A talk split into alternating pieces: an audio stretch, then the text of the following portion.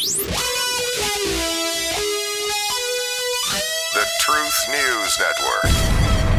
The police are the enemy of society. Rioters are not. Conservatives are the enemy of society. Terrorists are not. Individuals who are not afraid are the enemy of society. But dictators are not. And as society cowers in the basement in compliance with nonsense mandates, they decry those who are living free as the enemies of society. Orwell nailed it, didn't he? You know who else nails it? Dan Newman. We do that right here. Nail it with lots of facts to go along with the feelings and the emotions that seem to overtake us every day. Hey, everybody, how are you doing? Thursday, a big day around the world, a lot of news. Not much of it good, but still a lot of news, things that are so many in number that it's hard to make sure we, we get all the important stuff. And so we're going to unpack as much as we can today.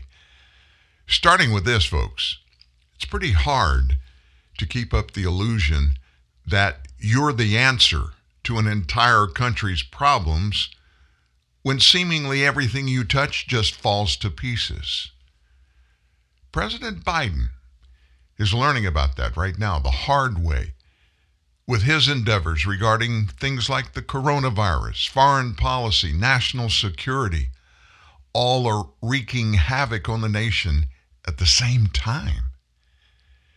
As the Associated Press documented in one single hour last Friday afternoon, one hour, Biden and his team failed spectacularly on Afghanistan. They ate crow on their next attempted COVID 19 milestone. And they ticked off the United States' longest ally. For starters, the Pentagon revealed last Friday that the Kabul drone strike that Biden authorized in late August after the failed Afghanistan withdrawal, that drone strike not only wasn't successful in taking out terrorists, but it did kill some folks. Killed 10 innocent civilians that included seven kids. This, folks, is the airstrike. Remember this? The General Mark Milley who's under fire for making potentially treasonous phone calls to his communist Chinese counterpart. He originally called that drone strike righteous. What a word to use when you kill people. It was righteous. It's the drone strike that this administration falsely claimed had killed two high profile terrorists, those new big time bad boys, ISIS K. But that wasn't true. The strike was a tragic mistake, Marine General Frank McKenzie, who's head of U.S. Central Command, admitted during a Friday news conference. Then there was the vote by a panel advising the FDA, a vote that wasn't even close, by the way, not to recommend COVID vaccine booster shots for everyone over age 16. So much for Biden's trust the science vaccine ambitions, right? And then finally, you probably didn't hear about this. France, kind of mad. France, a country that's been a U.S. ally since 1778. France announced it was pulling its ambassador to the United States after some submarine deal that Biden struck with Australia and the United Kingdom. According to the French Foreign Ministry, it's never recalled its ambassador to the U.S. ever until now. That all happened, not just in the same day, folks, the same afternoon, within a couple of hours. It was an hour President Biden would no doubt like to forget. So it's an afternoon. President Biden no doubt did forget while it was still happening, given his recent track record on mental uh, fortitude. and it's an afternoon the corrupt press forgot as soon as it happened to, with a handful of Sunday news shows, not even mentioning the report about the tragic mistake of that drone strike. Nobody mentioned it except Fox News. But as these life and death failures, they're piling up higher and higher every day in the Biden administration's L column, which is lost column. The American people should not be so soon to forget. This is the man, folks, who promised to return to normal but is instead pressuring private businesses to require vaccines and pushing government agencies to roll out boosters. That science thing, follow the science, that's that be damned. This is the president who promised an end to America's endless wars. But instead, he got 13 service members killed in his disaster of what he calls a withdrawal. Many folks around the world are calling it tuck tail and run by the Americans. He greenlighted that drone strike that left little boys and girls dead, and he keeps telling the stories of his own personal tragedies to try to garner sympathy for himself. This is the president who promised America our nation was back at the table and back in the business of leading the world, but instead angers America's allies and is doing business with our enemies. With a campaign slogan devoid of meaning, Joe Biden promised he would build back better. Instead, with this commander in chief, it's one step forward, 10 steps back. Add to that some human casualties a bunch of lost liberties all along the way. Eight months, folks, eight months and three days ago, he became President of the United States. Joe Biden's hour of mayhem on Friday wasn't a fluke either. It was just another feature a failure in the Biden administration. And though his team and the media would no doubt like to forget it, we'll all do well to remember it all because every part of it has to do with humanity, human life, freedom, justice, equal justice under the law. And by the way, a president and an administration that thumbs their noses at the American people while they break federal laws all day, every day. There's no president ever that has had eight months, not just at the beginning, but in all total in four years of an administration, that has done this poorly and so egregiously harmed the American people and our nation. Joe Biden, wow. Uncle Joe, Sleepy Joe, I think those terms are probably more appropriate than President Biden. And he's paying a price for all of this right now, as he should. His approval rating among Americans, it's now in negative territory. It's down to 43%. That's one poll. There are the polls that have him at 40. But if you use that one, 43%, a drop of six points in just 30 days, and that's according to Gallup poll. It was released two days ago. and indicates that the deterioration in the president's numbers is being fueled by a plunge in approval among independents. And Biden's approval is lower at this point at his presidency than any of his most recent predecessors. Biden stands at 43% approval, 53% disapproval. That's down from a 49 to 48% approval disapproval rating in Gallup's August 17th survey. At that time, the president stood at 56% approved, 42% disapproved. Americans are not asleep. Americans are not uncognizant of all the stuff that's going on. And Americans want some stinking answers. Give us some answers. So we're gonna we're just gonna go all over the place here today because there are so many different things among the different topics. We want to make sure we cherry pick the big important ones and make sure you hear about them today. Thank you so much for being here. And as always, at any time you want to weigh in, feel free to do so. Toll free 1 866 37 Truth. That's 1 866 378 7884. So let's start with the um, the Afghan situation. Yeah, we're supposedly out of there, and they don't know how many Americans are still hi- hiding over there. We hope they're hiding. We're hope hoping they didn't get outed by the Taliban and slaughtered. We were told again and again by people at the Pentagon, generals, also our Secretary of State, Antony Blinken, there may be a hundred or two Americans that are still over there. This was as of the date of withdrawal, but it's closer to a hundred, he said. So we have one of the patriots that spearheaded a drive and has actually been able to remove some Americans without the use of America's military. And that person who is knowledgeable, that's been on the ground, has been talking to, has phone numbers, emails, has been texting back and forth with Americans that they're trying to help them get out now instead of our government. Said there's a thousand Americans under siege in Afghanistan. A thousand. Now, I, I said this two weeks ago, and I'm going to repeat it, folks. We will very soon, I promise you, we're going to see the Taliban ratcheted up a notch. And we're going to see Americans standing before firing squads, standing or kneeling on the ground with handkerchiefs over their faces, in some cases, some just kneeling. And they'll put them in these orange jumpsuits, they always do, and they'll shoot or behead them. They're going to hold Americans hostage. The Taliban are going to be what the Taliban really are.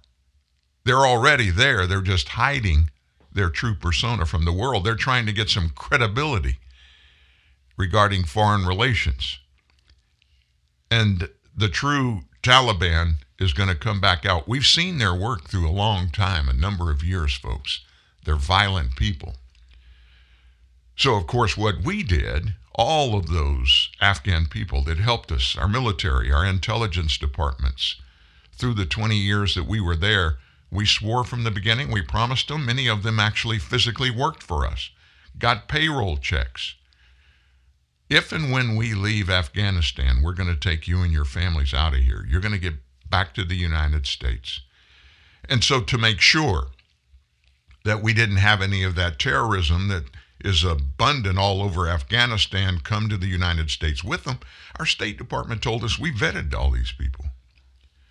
So let me tell you about two of them they vetted. Two Afghan men brought to the U.S. as part of President Biden's massive resettlement operation out of Afghanistan.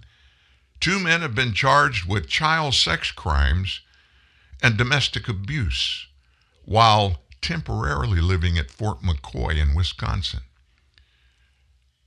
Yesterday, the Department of Justice announced federal charges against Afghans Bahrullah Noori, who's 20 years old, and Muhammad Arum Imad, who's 32.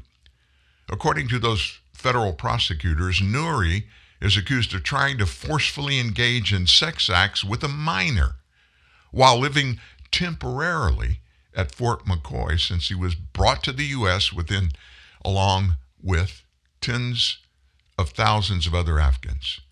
Noori has also been charged with three counts of engaging in a sexual act with a minor and one count alleging the use of force. An indictment against Noori says his victims were under the age of 16 and were at least four years younger than him. In another incident, Imad is accused by prosecutors of strangling and suffocating his wife while temporarily living. That's a term I guess we need to learn. Temporarily living. Also at Fort McCoy. He got here on September 7th. Both Noori and Ahmad appeared in court in Madison, Wisconsin yesterday to face the charges against them and are currently being detained in a county jail. Their immigration status, whether they arrived as refugees, special immigrant visa holders, those SIVs, P2 visa holders, or parolees, we don't have that information. They're here. Biden brought them over, folks. That's really all that matters. Noori is facing a mandatory minimum of 30 years in prison and a maximum sentence of life in prison. Ahmad is facing a maximum of 10 years in prison. They vet them all. They vetted them all, we were told. Every one of them. We knew who was coming. Good Afghan people that worked with us over there, that they took us through and pulled us out in many cases of life threatening situations. And they're over here raping girls.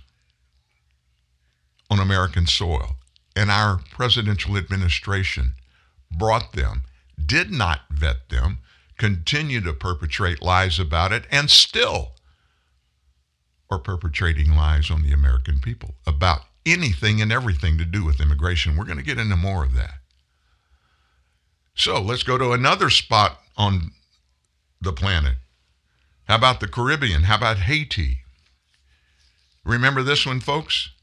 If you come to the United States illegally, you will be returned. Your journey will not succeed, and you will be endangering your life and your family's life.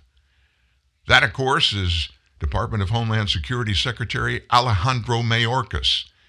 He said that about a dozen times in previous press briefings, but he said it again in Del Rio on Monday. He said, Your journey will not succeed and you'll be endangering your life and your family's lives. We in Homeland Security are securing additional transportation to accelerate the pace and the increase the capacity of removal flights to Haiti and other destinations in the Western Hemisphere, he stated. But despite these bold promises of removal, it appears, folks, the number of Haitians being removed is in the hundreds, while those being released. Now, that word, released, it really means released within the borders of our country, all across the country. No record of who and how many are going where in America. Governors don't know. Mayors and cities don't know. Police departments and even ICE unless they're directly involved in the transportation of these immigrants. None of those people know. Associated Press released a story that says these illegal immigrant releases come amid a quick effort to empty the camp in Del Rio under a bridge that, according to some estimates, held more than 14,000 people over the weekend. And Del Rio only has 35,000 people in the whole town. Governor Greg Abbott, during a visit Tuesday to Del Rio, said the county's top official told him the most recent tally at the camp was about 8,600. So, Mayorkas and gang, Joe Biden, they desperately want to empty the underside of that bridge in Del Rio because it's on the news 24 7 every day. Americans are looking in, seeing exactly how bad the Biden administration's immigration policies are playing out. And it makes them look better because, hey, we're taking these immigrants away. What they're inferring to all of us is they're shipping all of these illegals back to Haiti. Hardly any of them are going back to Haiti. And they've been lying about it, lying about it, and continue to lie about it. And it's because they don't want to know the truth. Now, let me tell you a definition of stupid is if you don't know something and you go find the answer, that means you're not stupid. But if you don't know something and you just talk and make people think that you really know something that you don't know, that's being stupid. So, yesterday, back up in D.C. in Congress, Alejandro Mayorkas on a hot seat in a Senate committee hearing. Here's Ron Johnson drilling the secretary about the illegal numbers. Secretary Mayorkas, real quick, in my 30 seconds left, you said you've gotten some numbers on the border. Are you uh, willing to finally share them? Like, for example, like out of the 1.3 million people that have been apprehended, again, I get the complications. There have been multiple arrests, the same individual, fine. So the relevant piece of information would be how many people have you dispersed in America out of those 1.3 million people? How many people have been in, released in the, into the interior either with a notice to appear or even worse, a notice to report? And again, you have to live in a fantasy world to think that they're going to report. But go ahead. How many people have been released? Uh, uh, Senator, uh, I apologize. I do not have that data. I was reciting the data of encounters, apprehensions, use of Title 42, and use of Title 8 expedited removal. I will provide the data you have requested. I do not have it at my disposal. Okay, I'll, I'll be expecting that information very soon. So Okay, there's thank you. There's the Senate asking Mayorkas, give us the numbers, give us the numbers. Well, Fox's Peter Doocy, he took it one step higher. He went to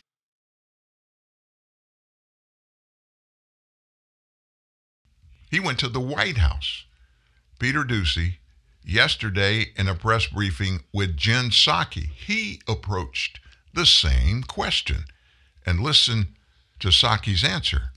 Have a little perspective about the stuff we howl about here. I'm sorry your Are professor you uh, said willing to finally share them? Like, for example, like out of the 1.3 million people that have been apprehended, again, I get the complications. There have been multiple arrests, the same individual, fine. So the relevant piece of information would be how many people have you dispersed in America out of those 1.3 million people? How many people have been in, released in the, into the interior either with a notice to appear or even worse, a notice to report? That's the report that we just heard from that Senate hearing. Peter Doocy was at the White House, and him listening and looking for the same information from the administration directly. Following up on this very basic but very important question, mm-hmm. you're telling us that the DHS chief has the most recent numbers about how many of these Haitians under the bridge have been sent back and how many have been released into the U.S. The DHS chief is telling us that he doesn't know. So who else can we ask? You can certainly ask the Department of Homeland Security. I am confident, Peter. I am confident he wanted to have the most up to date numbers, and we will venture to get you those. I promise you this afternoon. Now, let me tell you how this goes. We're talking about the United States of America. We're talking about one department of the United States government. We're talking about the Biden administration, and there's one secretary, only one, of Homeland Security. So, what they're trying, this has been perpetrated over days now. What they're trying to do is deflect and delay. They don't want to give us the numbers. Folks, Mayorkas can pick up the phone and call his office and say, hey, give me the numbers daily of the illegals that we're transporting inside the United States, sending them to towns and cities, where they're going, how many are going to each, and who's involved in that process. Somebody in his administration has that news and is charged with putting all those stats together every day. I promise you, they're there. And if they're not there, this guy needs to be run out of D.C. immediately because that's a fundamental perspective that every leader over any administration department has got to know. The facts, folks, those are pretty important numbers to figure out. So, what's going on there? Hide and deflect. Hide, lie, and defect. We don't want to admit to anything that makes us sound bad, that looks bad, or that makes people think we don't know what we're talking about. And there's nothing good that can come out of that. Nothing. More about that a bit later. So, meanwhile, down in Del Rio, Governor Greg Abbott, he's just pulled out his hair trying to get the federal government, who is constitutionally, unilaterally charged with and liable for border security. All immigration stuff is federal, not state. So he's trying to um, stop this flood of people, literally a flood of people, because they wade across the uh, Rio Grande on top of a dam just outside of downtown Del Rio. They're coming over from the Mexico side, and he can't stop it. So he ordered the Texas Department of Public Safety and National Guard to use vehicles, and they lined them up along the riverbank on the American side. A mile long barrier, vehicles, to stop the flow of mostly Haitian migrants from crossing the Rio Grande. The vehicle barrier, along with the recently constructed Texas border fencing, effectively blocked the illegal crossings, and that enabled Border Patrol officials to drop the number of the population of the Del Rio migrant encampment. Can you imagine a scenario where a governor has to do that because the feds won't even do their jobs? That's what's going on down there. In addition to the barrier provided by law enforcement and some Texas military vehicles, the governor also ordered the building of physical barriers along the river to stop this unrestricted flow of migrants. And uh, on Tuesday, beginning Tuesday, there were several miles of border barrier that were built by the state where no physical barrier existed three months ago. The state of Texas is taking unprecedented steps to secure the border. We will continue to respond in full force to keep Texans safe. That's Governor Abbott. That was during a Tuesday afternoon press briefing. The Biden administration's failure to enforce immigration laws and stop the illegal crossings on a federal dam poses life threatening risk to Texans and the migrants themselves. The only thing they have shown, he said, is an incapability of dealing with the crisis candidly in a way where they pretend it doesn't even exist. We're here to tell you it exists. It's total chaos. And the Biden administration, they need to up their game big time. So, are you like me? Have you tried to puzzle through and come up with an answer? What is the reasoning for this total lay down, ignore, don't do anything about flood of illegal immigrants across our southern border. What's the mentality in the Biden administration that would allow this to continue to happen? I, I, I struggle to come up with any plausible explanation other than the one that they want more illegals to come and they want them to keep coming and they want to push as many as they can into the interior of the United States. And they're so desperate for some reason to do that that they're ignoring the fact that a bunch of people that are coming into this country, we know this is factual. We don't, again, know the numbers, but it's factual. A bunch of people are criminals. Many of them have been caught up in criminal acts when they were here in the United States previously, have been arrested. Many of them have been tried, they've been deported. Many of these have committed crimes in their own countries, and therefore their own countries want them gone from there. Hey, why don't you go to the U.S.? They're opening their borders up there. You can go up there and get a free ride if you get across the river. And so this all comes back to one thing. Why would Democrats, why would the Biden administration be so hell bent on getting so many people to come into the U.S.? And you only come up with one plausible answer. They want to create a permanent Democrat Party stranglehold on the control of the entire United States government through the voting process. Think through what they accomplished in the run up to the November 3rd election last year, using COVID 19, the pandemic, and the fear. They used that opportunity to instill mail in balloting and voting across the nation in states where they hadn't been being done, but making it really easy to manipulate voting results on a state level. That was just the beginning of the plan. The other plan is to bring a bunch of people across the border that are politically ignorant, that really don't understand the meaning of freedom in the United States and the rule of law and self government. They don't understand that, so they're just going to listen to the people that open the door and let them come in, right? That's what leadership in the Democrat Party, that's the only answer that you can come up with to explain all of this.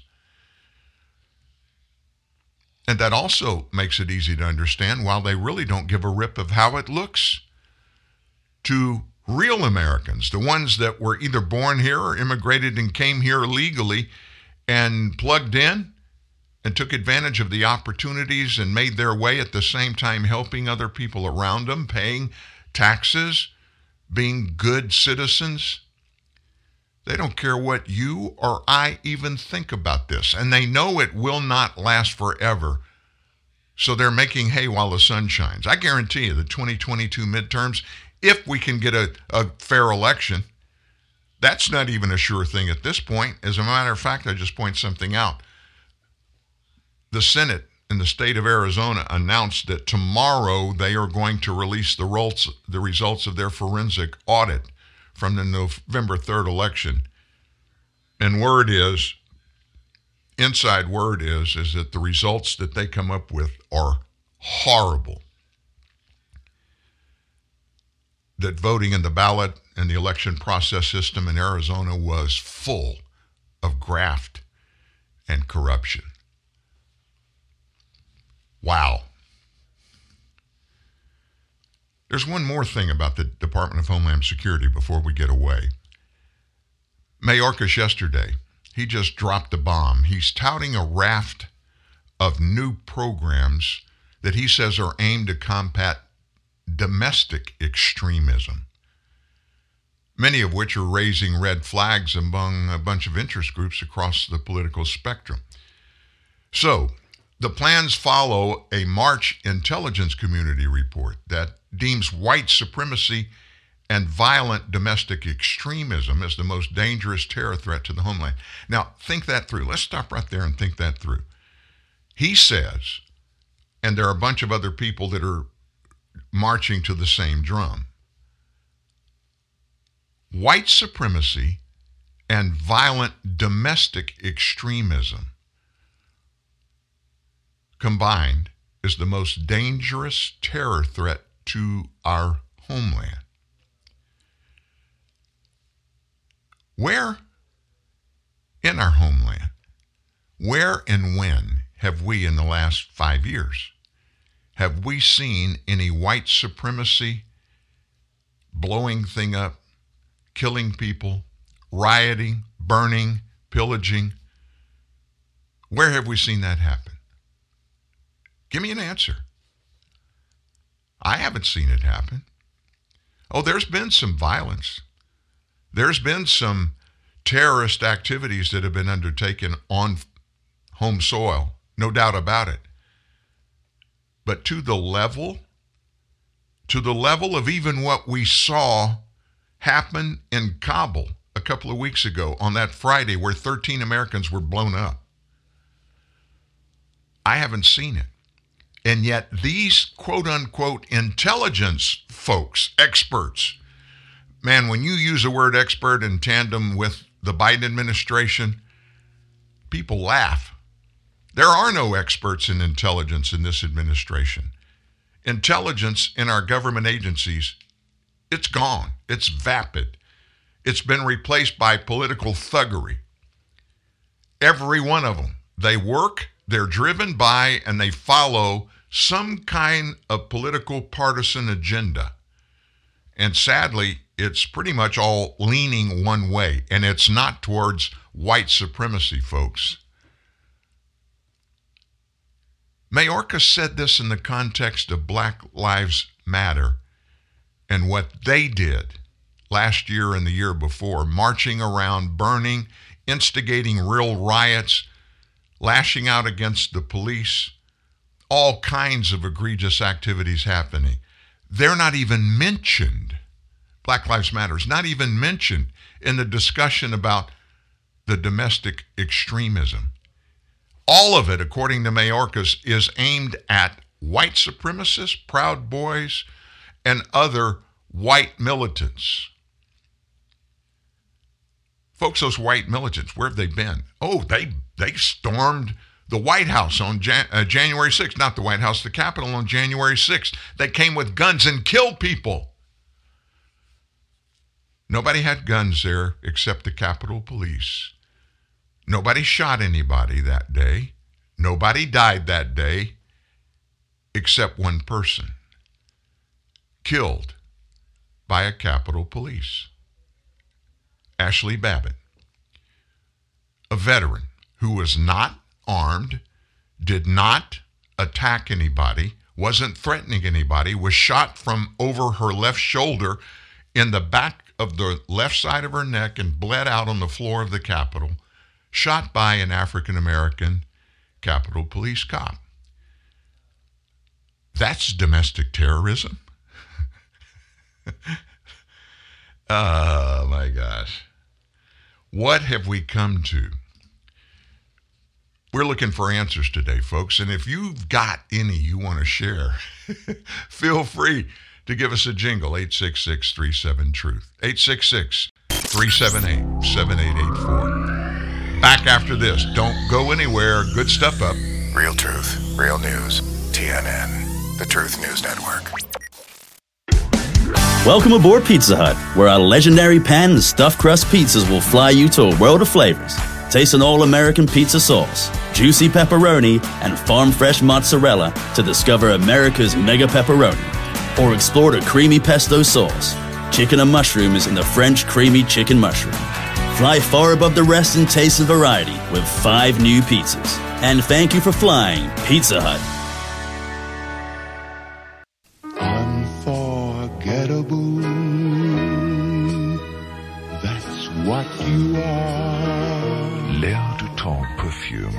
Like the memory of a beautiful song, lingers on and on.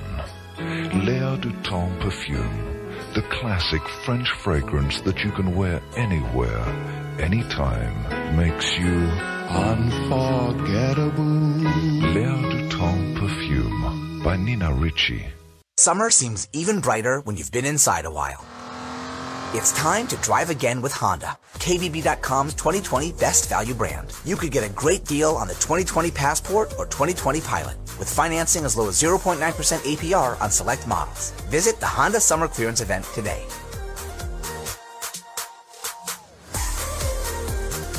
For well-qualified buyers, see dealer for financing details based on 2020 brand image source from Kelley Blue, Book. visit kbb.com for more information. Whether holding down the fort or bouncing back to school, childhood is always in session. So keep feeding us right with Sun-Maid snacks, just like when you were a kid. Remember their naturally sweet raisins? Yup, still delicious. And so are Sun-Maid's other snacks, like creamy yogurt-covered raisins, sour raisin snacks that taste like sour candy with no added sugar, and Sun-Maid's new s'mores and birthday cake bites. All delicious, all made with whole fruit. Sun-Maid snacks.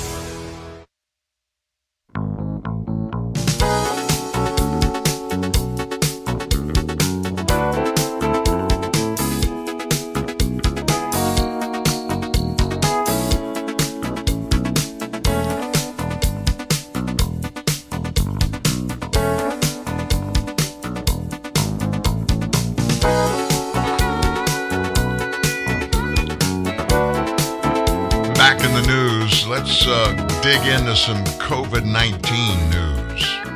Something that is about something that's been around since COVID 19 was discovered and uh, was loosed on the world. We're talking about what happened at the Wuhan Institute of Virology. There's another report out that says the Wuhan lab sought funding to create and release enhanced coronaviruses into bats.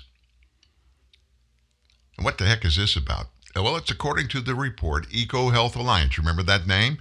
That's that not for profit that Fauci's National Institute of Health sent millions of dollars in grants through the years. They were a go between. They would go to EcoHealth Alliance, and then EcoHealth Alliance would pass the grant money along to institutions and laboratories, chief among them, the Wuhan Institute of Virology. And that report says that EcoHealth submitted a grant proposal in 2018, 18 months before the first COVID case showed up. And uh, that proposal described a plan to release skin penetrating nanoparticles and aerosols containing novel chimeric spike proteins of bat coronaviruses into cave bats in Yunnan, China. Researchers in the grant, it said they also wanted to create chimeric viruses that were genetically enhanced to infect humans more easily and requested $14 million from the Pentagon's Defense Advanced Research Projects Agency. You've heard it mentioned all along, not by the full name, it's DARPA, to fund those investigations. The paper showed the researchers were hoping to introduce human specific cleavage sites to bat coronaviruses, which would make it easier for the virus to enter human bodies.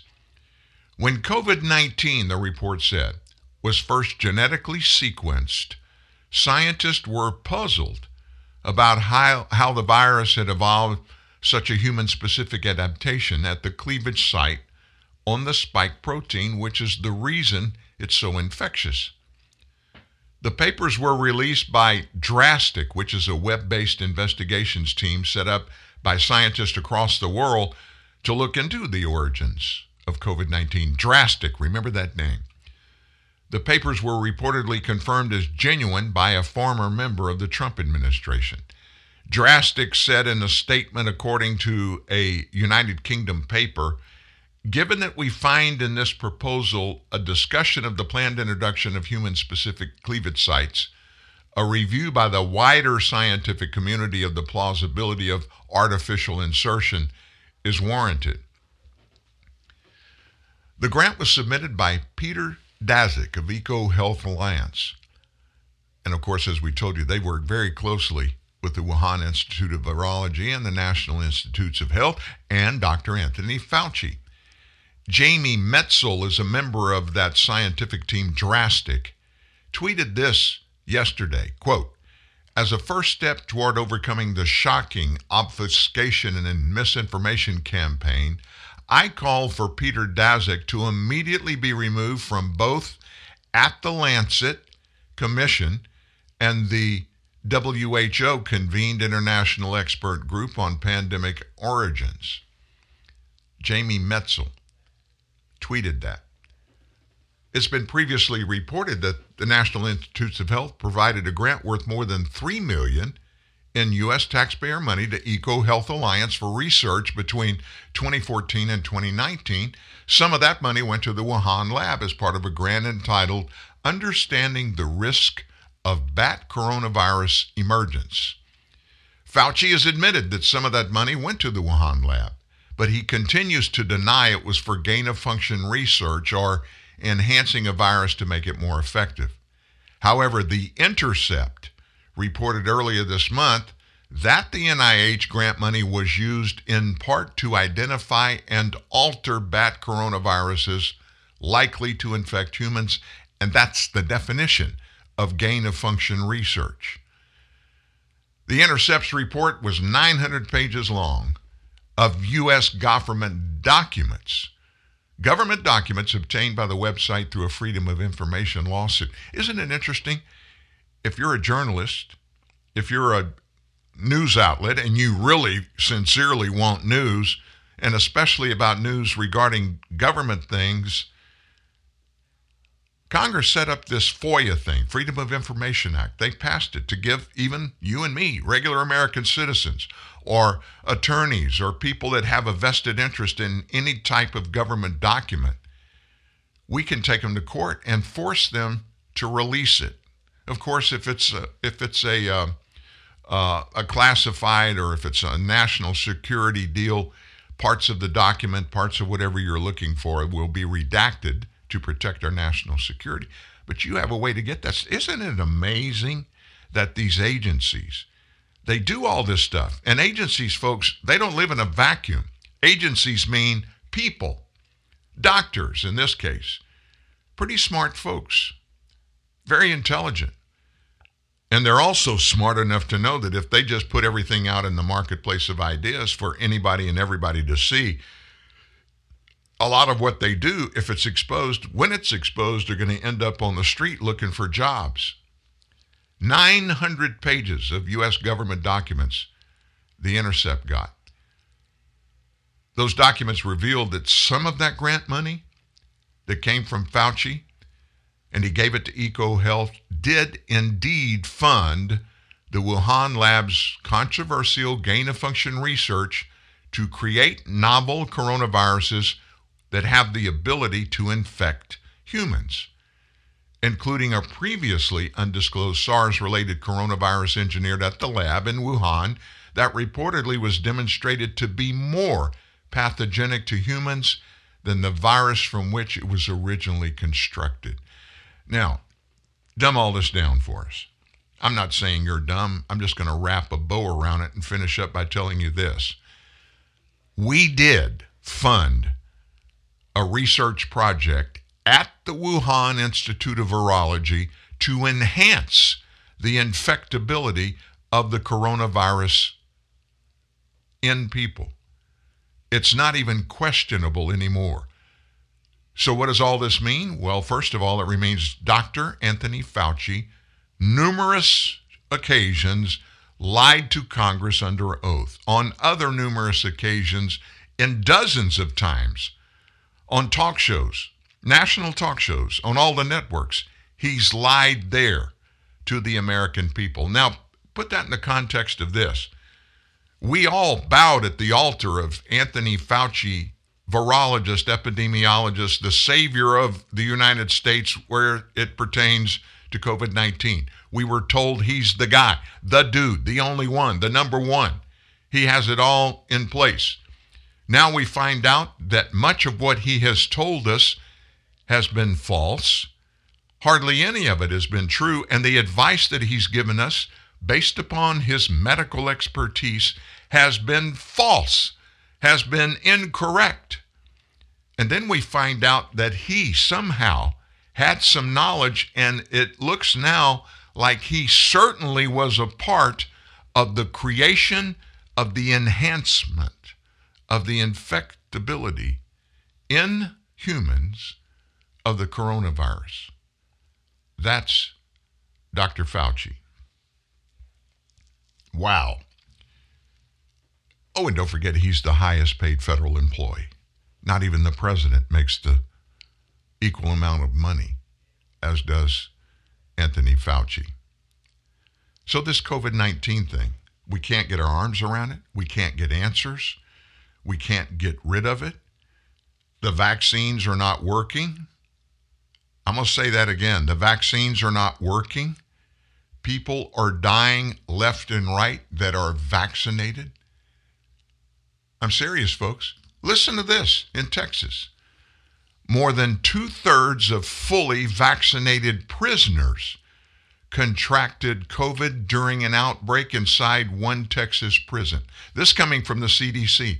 More than two thirds of the fully vaccinated prison, prisoners. And of course, here's what the agency said in their formal statement the vaccine protected the prisoners against severe COVID 19 symptoms. so they're tweaking their tweaked messages, they're editing their edited messages. The CDC said that 129 of 185 fully vaccinated prisoners caught the virus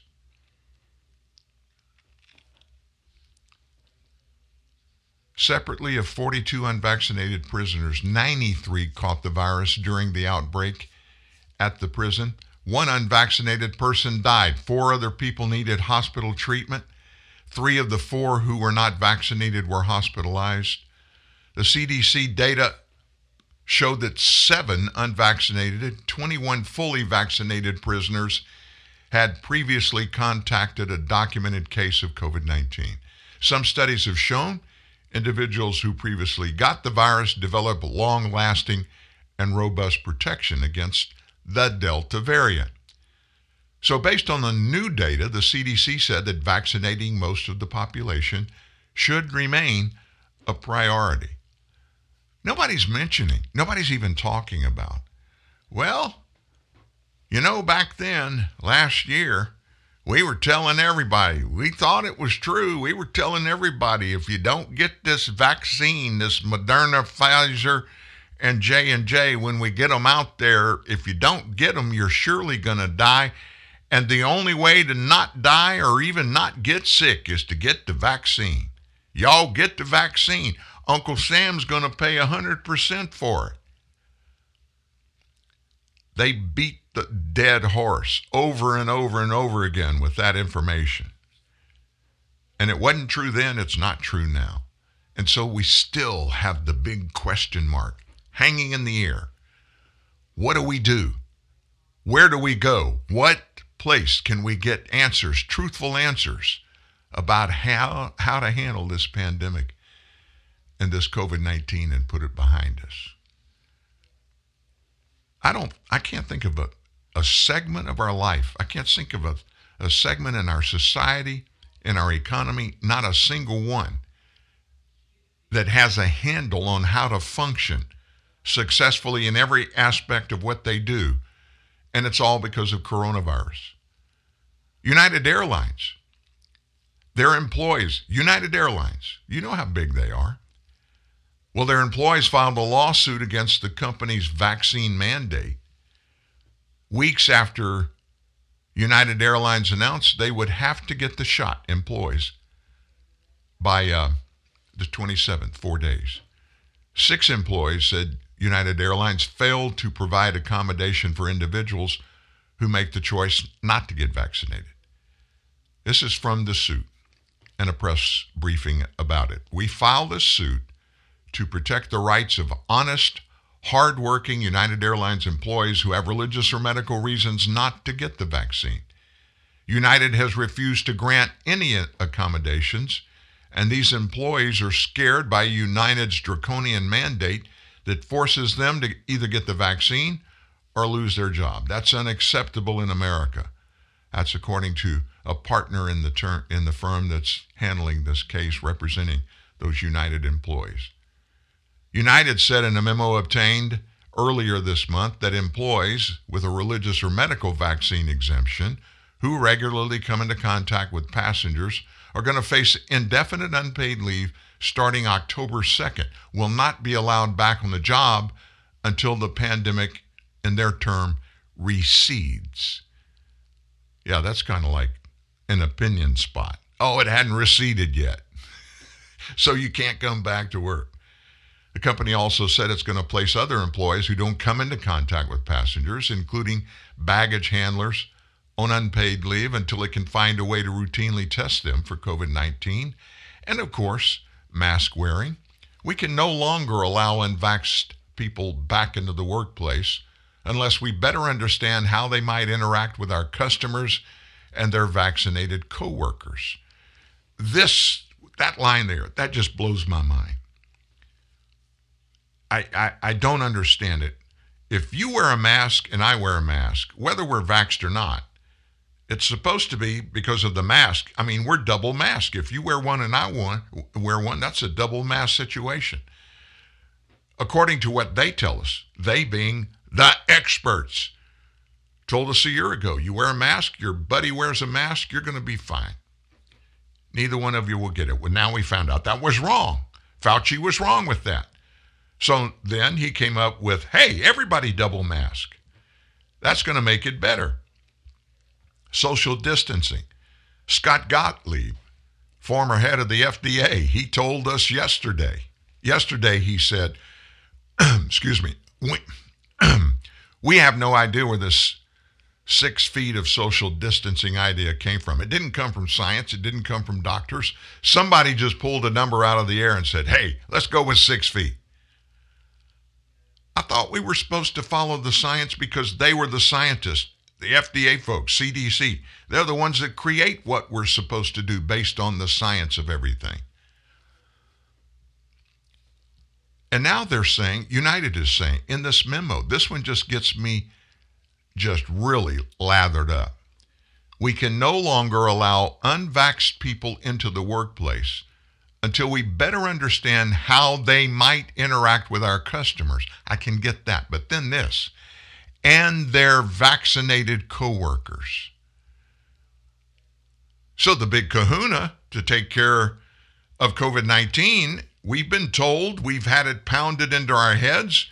And oh, by the way, Pfizer and Moderna and Johnson Johnson have been paying billions of dollars, taxpayer dollars, to provide these vaccines if their co-workers at United, the unvax people's co-workers, are vaccinated, they're not supposed to get sick, right?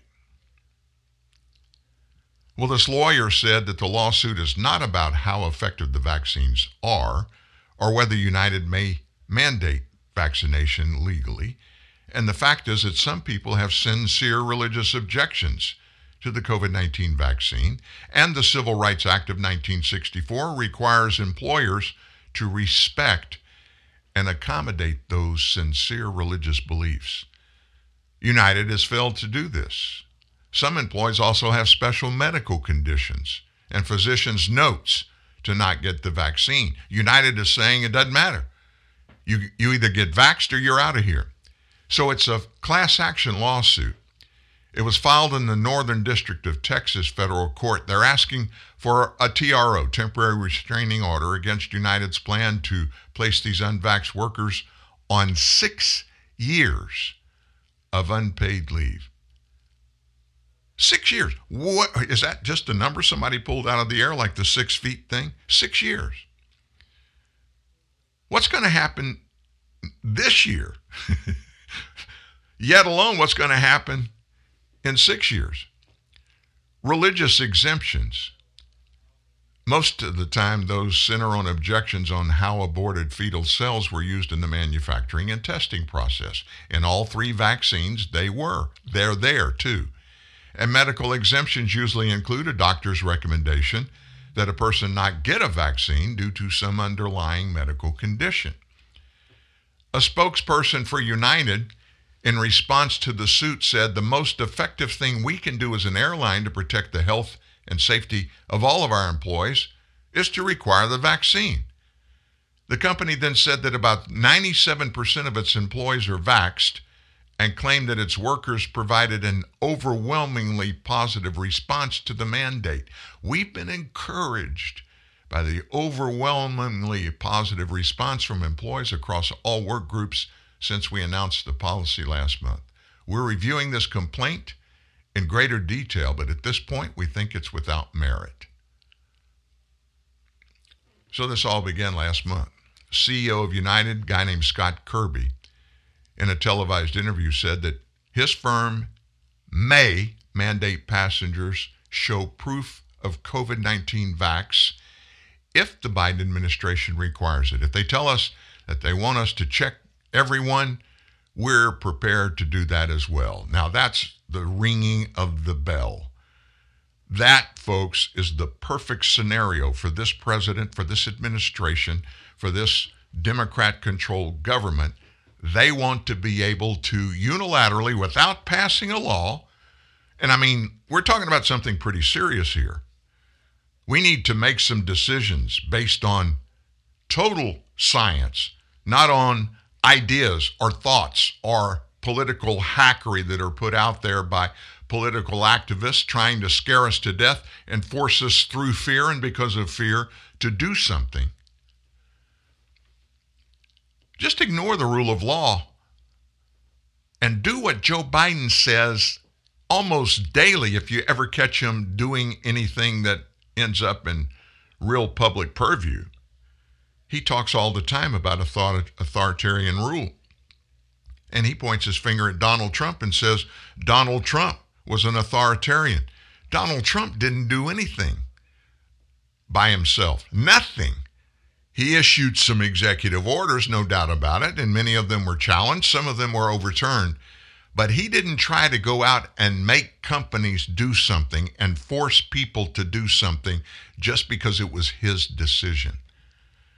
You've heard Biden several times say, Oh, we don't have the authority. I don't have the authority as president to do mask mandates and force social distancing and business closings.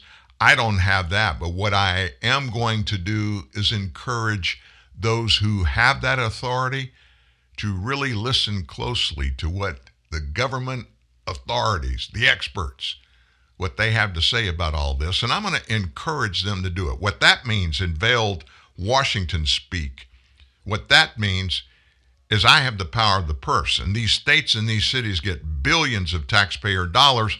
I'll cut them off if they don't listen to me. Can you imagine what's going to happen with the airlines? What will happen if they don't let passengers fly that cannot or will not produce proof of vaccines? The airline industry will shudder almost overnight. They can't fund without passengers and passengers in large.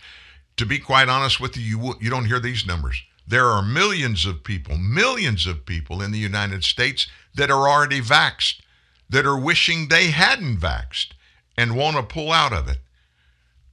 They're finding out that in many cases, if you are vaccinated, you are more likely to reinfect with this Delta variant.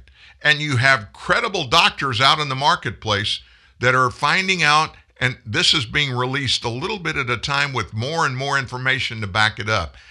Many doctors, not just here, but around the world, are maintaining that the vaccination itself includes the Delta variant. Wow. That's a reach. We're not confirming it. What we've promised here at TNN Live and at Truth News Network is when we hear things like this and it comes from someone with some credibility and it's important, we'll tell you, hey, this is out there. We have yet to confirm it, but we want you to know it's out there and for you to watch it as we watch it and listen as we listen. We're investigating to find the truth of this. If we find out for a fact that it is true, we'll confirm that with you. If we find out it's not true, we'll certainly tell you that. But here's what's out there. That's what I just told you. I have no idea if the vaccine actually containing this quote unquote Delta variant. I do know that all vaccines they contain an element of the disease for which they're attacking when vaccinated. Vaccinated. But I don't know the science that goes with this allegation about the vaccine containing elements of the Delta variant. More after this. Cars today are computers on wheels. That's it. Uh, the fancy new tech makes our life easier in the car, but when something breaks, can you afford to fix the touchscreen display or the sensor, which can cost thousands of dollars?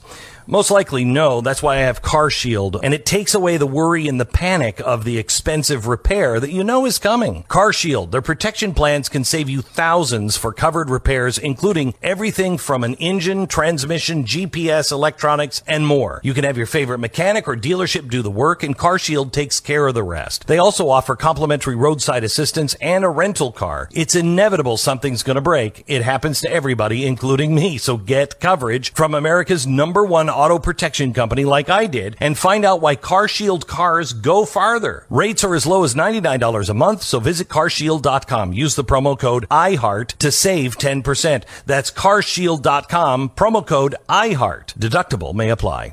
Whether holding down the fort or bouncing back to school, childhood is always in session. So keep feeding us right with Sun-Maid snacks, just like when you were a kid. Remember their naturally sweet raisins? Yup, still delicious. And so are Sun-Maid's other snacks, like creamy yogurt covered raisins, sour raisin snacks that taste like sour candy with no added sugar, and Sun-Maid's new s'mores and birthday cake bites. All delicious, all made with whole fruit. Sun-Maid snacks. You love chocolate. Mmm, chocolate. You love M&Ms. Oh, yes. But your tastes have grown up and you're just not wild about super sweet milk chocolate. So you've been avoiding M&Ms. Yeah. Well, fear no more. Huh? M&M's dark chocolate to the rescue. My heroes. M&M's dark chocolate candies, available wherever fine candies are sold. This is the truth your mama warned you about. TNN, the Truth News Network. TruthNewsNet.org. And Dan Newman. My mama didn't warn me about the truth. She actually encouraged me to go find it, find it for myself. Make sure I made my decisions, my choices based totally on what I could confirm as being truthful. Novel idea, huh? Instead of listening to somebody else's opinion and acting based on their opinion. Two more things before we leave coronavirus. Yesterday, 117, 117 Penn State University students were booted from school. Hmm. And it wasn't because they weren't vaxxed. It was because they were supposed to be part of the weekly testing process. They had denied to get the vaccine. And so the university said, okay, if you're not going to do that, you've got to get tested weekly and test negative.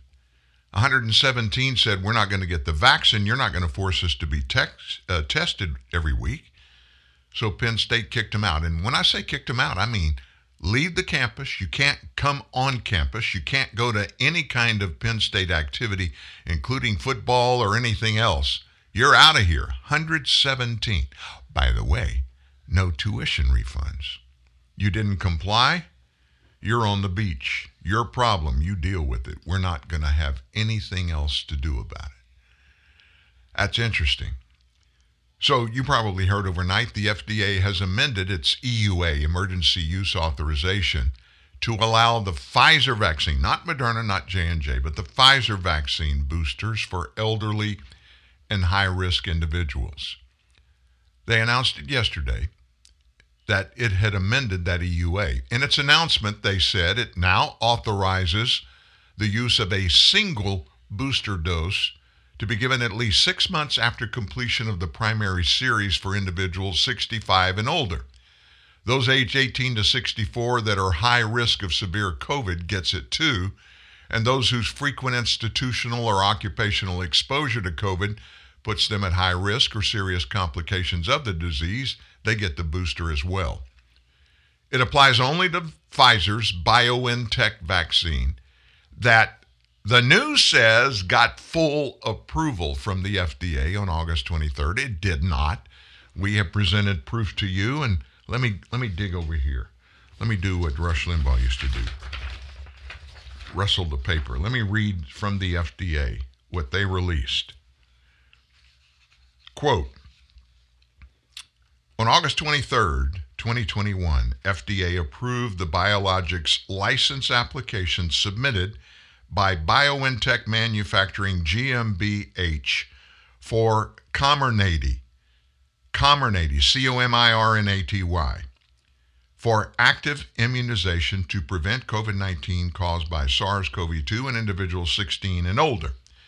Same day, having concluded that revising this emergency use authorization is appropriate to protect the public health or safety under section yada, yada, yada of the Act, FDA is reissuing the August 12th, 2021 letter of authorization in its entirety with revisions incorporated to clarify that the EUA will remain in place for the Pfizer BioNTech COVID 19 vaccine for the previously authorized indication and uses, and to authorize, now this is in addition to the Pfizer BioNTech COVID 19 and to authorize use of the Comirnaty, which is the new one, for certain uses that are not included in the approved BLA. So, with the twist of the pen, what the FDA did was this new drug, the Comirnaty, which, uh, as far as we know, is still not available to the general public. It's still not available, folks. So we're being told, and the story I'm giving you now is from a very credible news source, and they're saying, quote, the authorization applies only to the Pfizer BioNTech vaccine that got full approval from the FDA on August 23rd. It did not. It did not. It said the emergency use authorization remains in its entirety with some revisions. The EUA is in place for the Pfizer BioNTech COVID 19 vaccine, but full use of the Comirnaty COVID 19 vaccine, which wasn't even in the marketplace when they approved it. And as of yesterday, it was unavailable. No doctor, no hospital had it to distribute.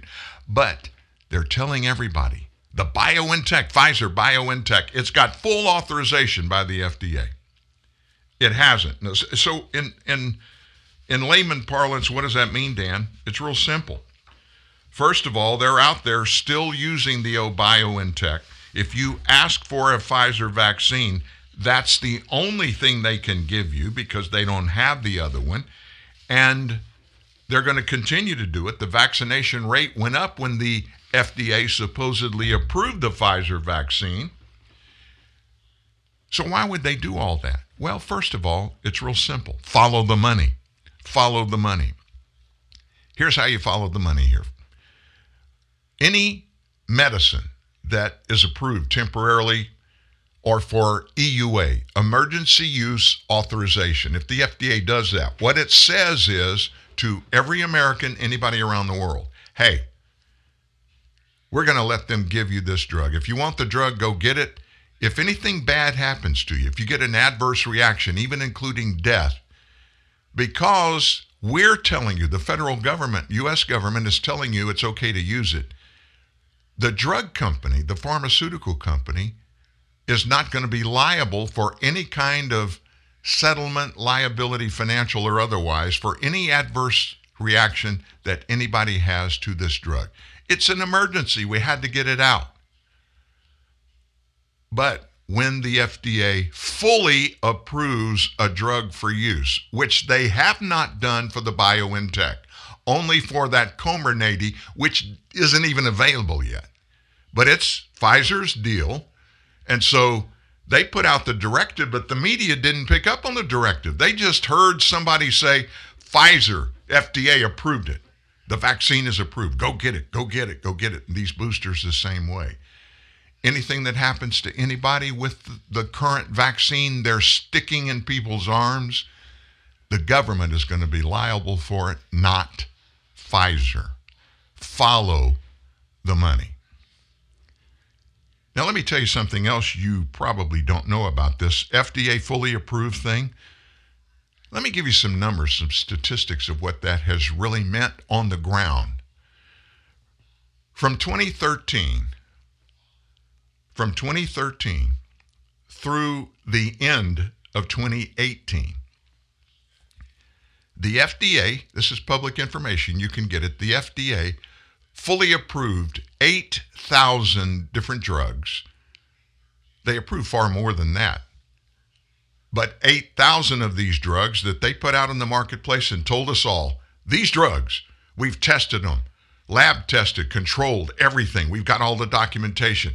They're good to go. You're going to be fine. We urge you, based upon your doctor's guidance, that you take this medication. 8,000 of them had to be pulled off the market because of adverse conditions and things, bad things that happened to people for using them.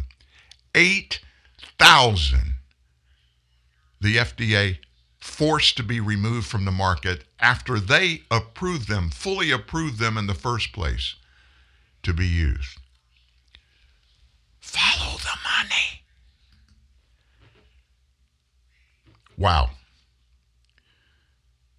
So we're sitting here now. We're what? We're an hour and 12 minutes into the show. Hour and 12 minutes. Everything we've talked about is bad. I don't know of a single, there's no victory that I can see in government in the United States today, not even one. And I'm one of these guys, uh, my wife will tell you, my glass is always half full, it's never half empty. I'm looking for the good part of everything. I can't see any good in this other than this morning I got up, I woke up, I got up, I went to prayer at 6 a.m. Central, and I'm back here with you. That's good. I'm enjoying this. I like getting together with all of you and exchanging ideas. I like that.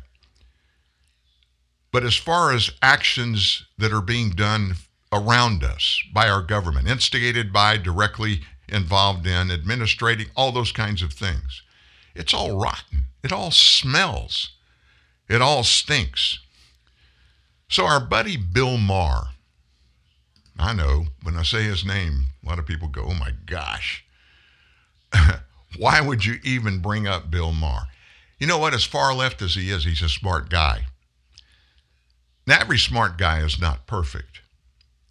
I got to be honest with you. We expect everybody that has been denoted or been called a smart person to be totally smart and say only smart things, but every once in a while, people are human. They err with what they say or do. Nobody's perfect. But Bill Maher has hit some, he's rung some bells here of late. And he did this yesterday. And putting this in the perspective of what I just mentioned, that I haven't seen anything really good going on around me anywhere other than the fact that God woke me up, that I got up, that I went to prayer, came back home, met with a friend here in my home, then went to the studio, I had two eggs over easy and some dry toast. That's what I have every morning. And I'm here with you. Those are good things. But besides all that, if you wanted to, you could look at the circumstances and go, wow, life really stinks. In fact, it doesn't just sink, stink, it sucks. Bill Maher, of all people, gave me a little different perspective of things. Have a little perspective about the stuff we howl about here. I'm sorry your professor said something you didn't like. That won't be a problem with the Taliban because you're not allowed to go to school. In Saudi Arabia, grown women can be jailed for doing the kind of things we think of as routine without the permission of a male guardian. China rounds you up if you're a, the wrong religion and puts you in camps. More children in Burkina Faso work than are in school. Only 5% of Burundians have electricity. The homicide rate in Honduras is eight times what it is here. The inflation rate in Venezuela is 2,719%. The Philippines, in the last five years, has put to death 27,000 low level drug dealers. In North Korea, people starve to death. The only people who starve here are doing it for a role. And the only people who have no water live in California.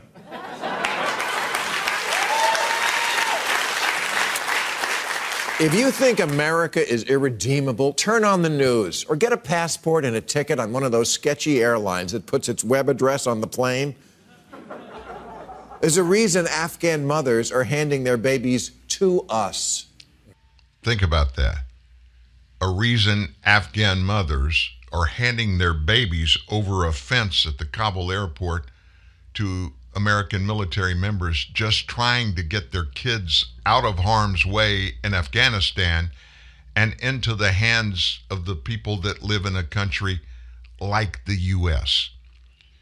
As bad as things are, folks, you can always look to your left or your right, in front of you or behind you, and find folks that are not nearly as well off as are you. And I encourage you all to do that. I, I have to think about it and consciously do that myself.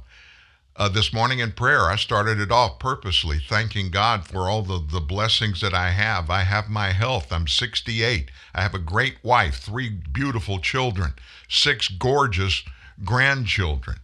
I have the ability to communicate with you, and we get tons of response. You don't hear a lot of people calling in on the show. And um, I think a lot of that has to do with the perception of me. I don't know. But nevertheless, we get tons of emails and text asking questions, making suggestions. And we mention a few names every once in a while of people that call in and write in. And we have a lot of interaction during live shows. But everybody's got a perception. Just because we think something is one way doesn't necessarily mean that's the way it really is, and vice versa. When I think somebody is wrong, doesn't necessarily mean they're wrong. That's my opinion, my perception. So we have people in government today, they just ignore that fact. They feel like everything they think, everything they feel, everything they want to put out there, it's absolutely the truth. Nobody has any right to disagree with them and uh, express something with which they don't agree because they are the enlightened ones and everybody else is just plain stupid. And one of the greatest characters in our government that operates under that is Aunt Maxine, Maxine Waters, the person on the planet who has the most wigs in Congress that has ever been there. I mean, just when you think you've seen them all, she'll come out with some crazy one. Not only is she kind of demented in many ways, at least listening to her, that's the perception I get of her. And again, what we're talking about is perception is not ordinarily, and it doesn't have to be the reality of an instance or of a person. My perception may be wrong. But yesterday, Aunt Maxine weighed in, and she weighed in about those Border Patrol agents down there patrolling the Rio Grande River outside of um, what town are they in? I just went blank. Del Rio, outside of Del Rio, and um, some of these immigrants are they're bowing up to these border patrol people, and they're on horseback, and they they when you're on horseback in that kind of situation, you're trained to use those horses in trout, uh, crowd control. That's why they're there. You have split reins, which means you can pop those horses on either side to get them to make real quick turns or get away or back up or not to go someplace or do something and not to trample the people that you're trying to uh, get to do the right thing. That was on numerous national networks that looked like they were close to these Haitians, but nobody was hit with the rein. Nobody was hit with the rein. But the left have just taken it all the way to the top of the spectrum about everything bad you can imagine. So much so that Homeland Secretary Mayorkas, those Border Patrol agents that were involved in that have been suspended, and a real federal investigation is underway for the alleged whipping of Haitians by these Border Patrol agents. And Aunt Maxine weighed in on it. Listen closely. I want to make sure you understand exactly how she feels. I'm unhappy, and I'm not just unhappy with the cowboys who were running down Haitians and using their reins to whip them. I'm happy with the administration. We are following the Trump policy. He is the one that does not follow the Constitution and would not allow those seeking refuge to be able to petition to get into the country. What the hell are we doing here? What we witness takes us back hundreds of years. What we witnessed was worse than what we witnessed in slavery. Cowboys with their reins again whipping black people Haitians into the water where they're scrambling and falling down when all they're trying to do is escape from violence in their country. Yes, it is unfortunate that it is the poorest country in this hemisphere. It is unfortunate that they have no stable government right now. It is unfortunate that they've had to live through earthquakes. I've been working with Haitians for 30 years. I've been working through two coups d'etats. I went to the Central African Republic and I brought back Aristide after he was exiled into the Central African Republic. They have always been between Canada and France and the United States treated worse than anybody else. And so, yes, we are here and we're organized and we're saying to the president and everybody else, you got to stop this madness. And I want to know in the first place who's paying these cowboys to do this work. They've got to be gotten rid of, it, they've gotten to be stopped. It cannot go on. And so I thank all of you for being here today. Write the story, tell the story, about what is going on, and let people know that they're trying to take us back to slavery days and worse than that. And the children who are unfortunate to be in this situation must be allowed into the United States immediately. Not tomorrow, not next week, not next month, but immediately. Yeah. Yeah. Of course, that's Maxine's opinion. And um, as you probably noted in all of that, she was a little bit uh, PO'd. I mean, she made it very clear. In fact, the original soundbite of that she used the P word, the PO word to start it. She said, I am PO'd. So she's in it, and she has a partisan crowd. She's in her district in Southern California, and it's raining on the streets, but a bunch of people are clustered around her, hanging on every word, and she's doing what she does best, going full speed ahead after the white man because of slavery. Make no bones about it. The greatest tool that the left has is the R word. And they unleash that weapon and they use it at will daily, denigrating people on the right, anybody on the right, not necessarily just a white person, but anybody on the right, any reason that you do anything that they disagree with. It doesn't matter what it is. If they think you shouldn't do it, or if they think it's wrong, or even if they just want you to do something else or do it in a, a different way, and you don't comply with their wishes, you're racist. And if they're a person of color, it just makes it that automatic, much more automatic and acceptable and expected to call people racist just for disagreeing with them. Let me tell you what I did. There's a bunch of footage, a bunch of uh, video, a bunch of still pictures online of the incident that happened with those Border Patrol agents on those horses with interactions with those Haitian refugees. And they were not trying to get to the country, they were in the country. And the dispute that was being done at that particular time, they were getting pretty violent or trying to get violent with the border agents, trying to do something, go some places, and do some things that were out of line. And they were just trying to keep them in line and keeping their horses away from the Haitians from trampling on a horse uh, on a Haitian, and, and also to stop any kind of injury. And they were popping their horses on the left flank of a horse if you want him to go to the right, and on the right flank of a horse if you want him to go to the left. These Border Patrol agents that are mounted, they're mounted patrol, they're trained in this for crowd control. I broke down in slow motion all the video. I found them all, probably a dozen different ones, different news agencies from different angles. Not a single rein touched a Haitian. It was not about that. And if you listen to Mama Maxine, they had whips. They were using those reins as whips and they were beating Haitians just like slavery. It's all over again. And her demand there at the end of that for those children, for those babies that come to the border, those children must be allowed into the United States immediately. You know what's interesting? She's a member of Congress. She heads the House Banking Committee. How in the heck she got that role, I'll never understand. She's been caught up herself in all kinds of financial impropriety, but that's another story.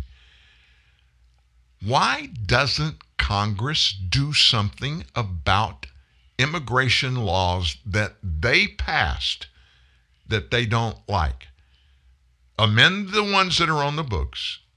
We call that amending.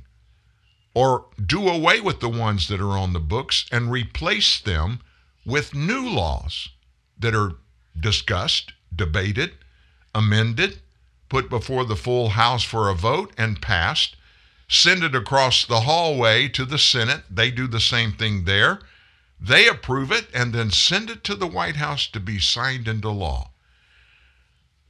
You know what that's called? That's called the rule of law. It's not someone's perspective, it's not someone's idea.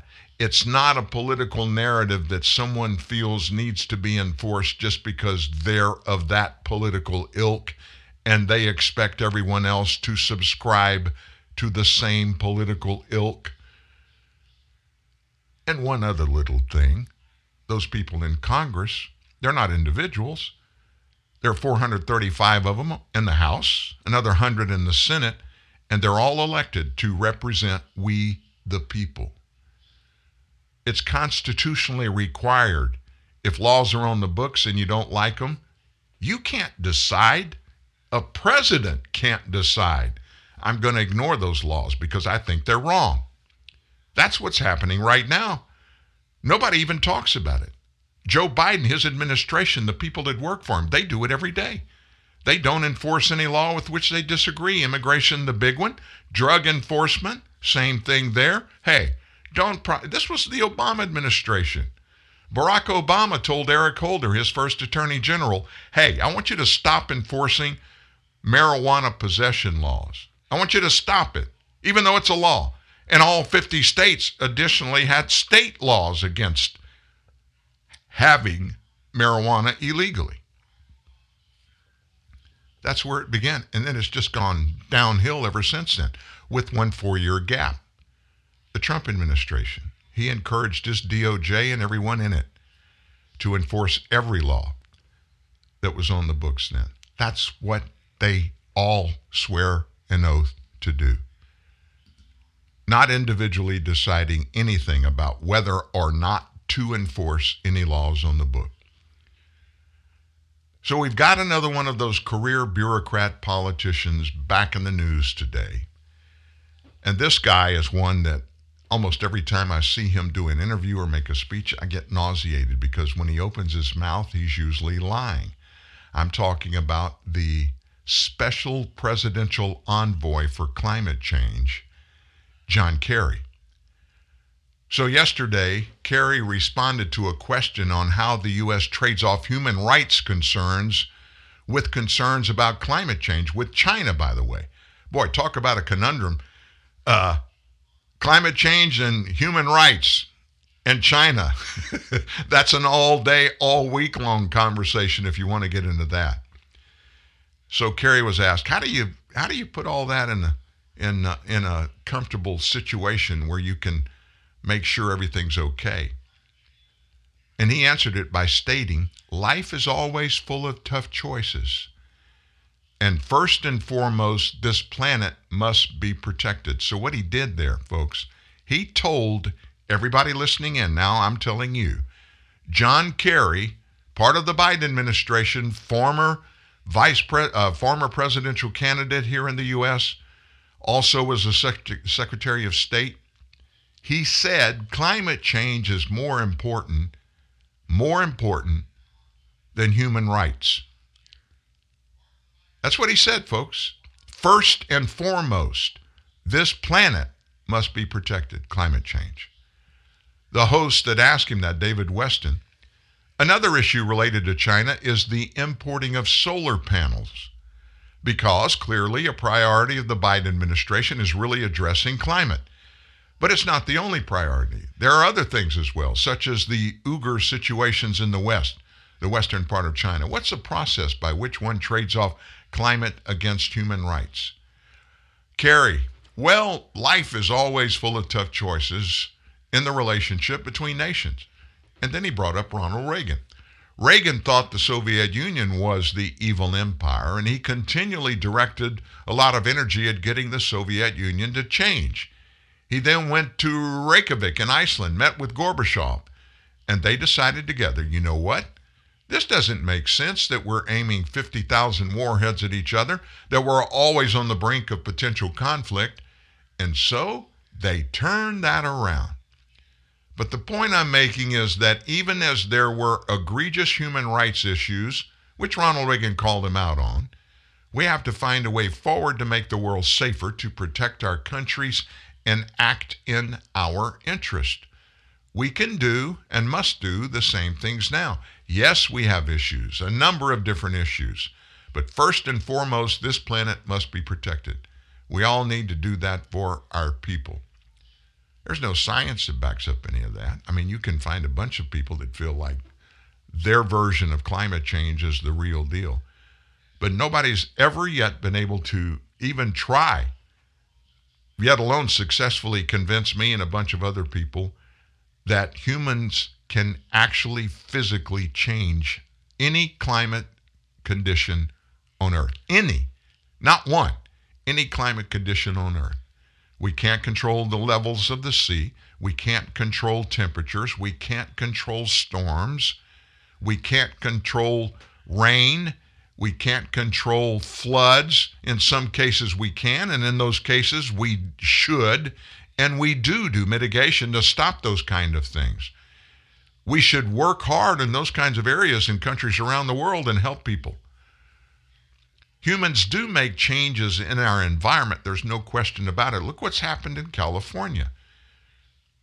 I mean, come on now. You can make things bad in your climate. Certainly, just look at California and how they do it. You wonder why they have all those wildfires?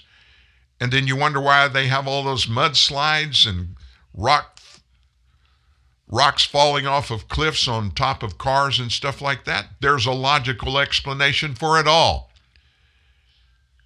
Long ago, the California ecologists, the climate nuts, they got legislation passed that stopped an old concept that was actually put in place by the Native Americans that lived in that part of the country regarding their forestation and the massive growth of undergrowth throughout all those forests.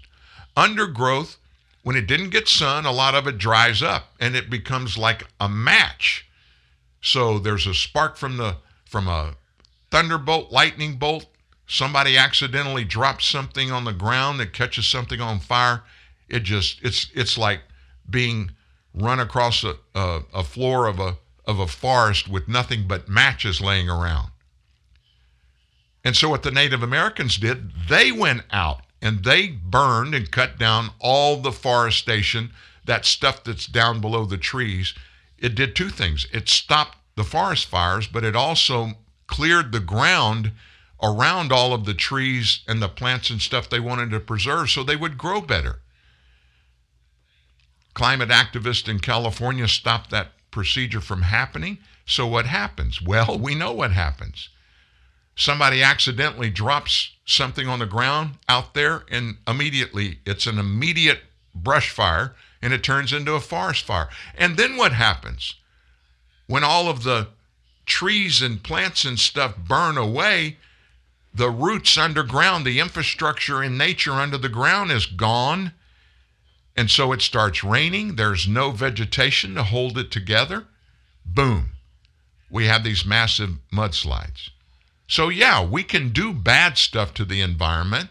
And obviously, reversing that would be a good thing that we could do. But, folks, you can't change the temperature on Earth by anything you do.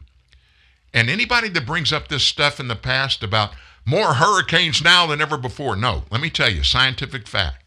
This comes from the Weather Bureau. They're the ones that do all these stats. About 30% more bad hurricanes have hit the nation before 1950 than since 1950. The temperature in the United States, if anything, has declined in a small way over the last 25 years, year to year. Those are facts. Those are what the scientists tell us. But these climate craze folks like John Kerry, they ignore the science in this and they do it for political purposes. With climate change comes what? Massive amounts of government spending. Massive amounts of government spending comes with what? Ways to use that for personal financial and corporate financial profits and benefits. And of course, political power. So the Biden administration tells us we've got to we've got to stop carbon use. We've got to just totally get away from it by whatever year it is. I think 19, uh, excuse me, in 2050 they want it gone. Turning to solar and wind energy primarily. They don't want to talk about nuclear because they think nuclear energy is bad, although it's the cleanest type of energy we have. Well, what about the wind situation? So after pictures of those old wind turbine blades, you know, those mountainous, tall turbines. You see them all over out in the Southwest. When you're going to, um, when you're going to Lubbock, Texas, if you're going to Lubbock from here, from Louisiana, you go across I 20, you go through Dallas, Fort Worth on 20, and uh, you get out to Lubbock and you want to go north, want to go to Abilene you take a right and go north, almost immediately you come into a, massive number and huge turbine farms, both sides of the highway. In fact, I did it on the back of a motorcycle on a Harley, and you can hear, you can actually hear and feel those monstrous turbines turning. I'm talking about hundreds and hundreds of those things. Well, folks, they don't last forever. The turbines themselves.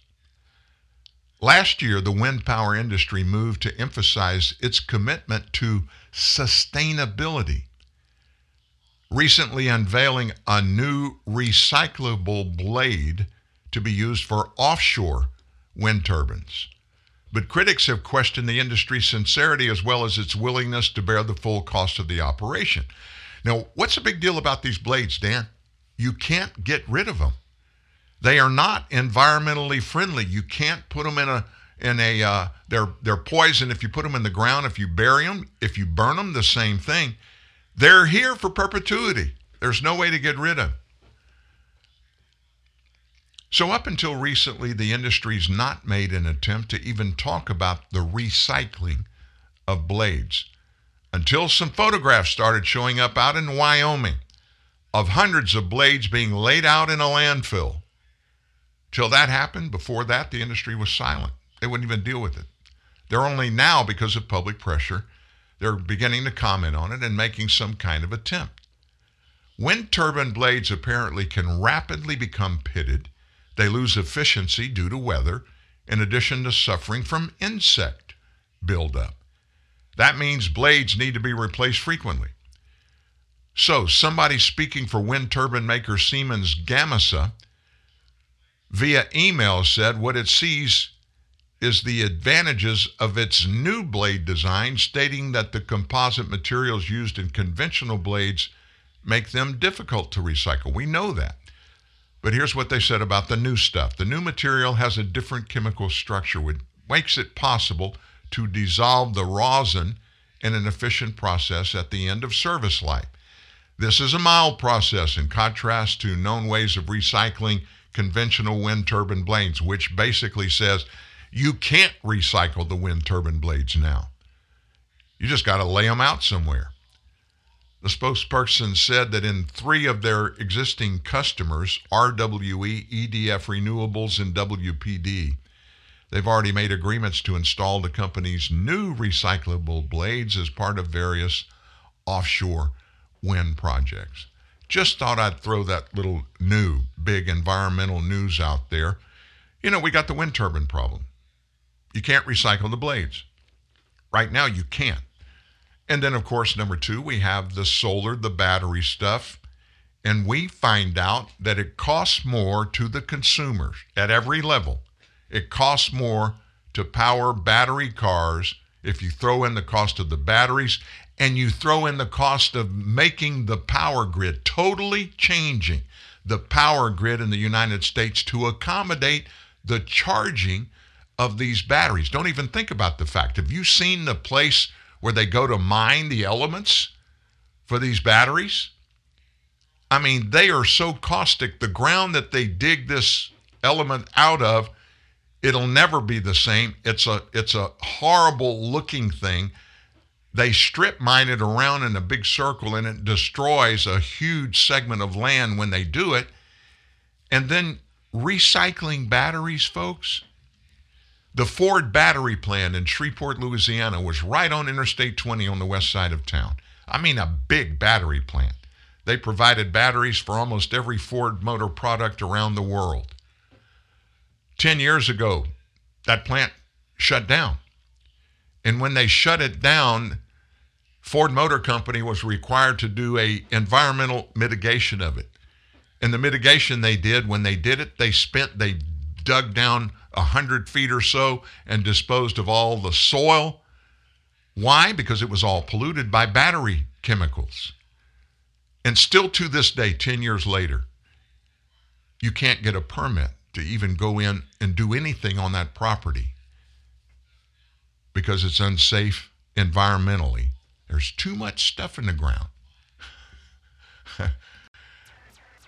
so the climatologists, the environmentalists, professionals got great ideas. We want to make the air totally clean. We want to make the water totally clean. We want to preserve our wildlife and our vegetation and trees and all that kind of stuff. And we want to diminish our reliance on carbon fuel, but we need something to replace it with. Give us something, and not just wind and not just solar and electric.